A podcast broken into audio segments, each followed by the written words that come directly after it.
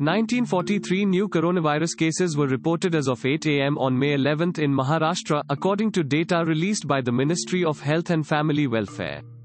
This brings the total reported cases of coronavirus in Maharashtra to 22,171. Among the total people infected as on date, 4,199 have recovered and 832 have passed away.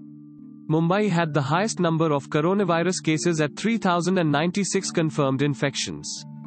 Thanks for listening to the latest news Suno. Download the latest news Suno app or visit latestnewsuno.com to listen the news in less than 60 seconds.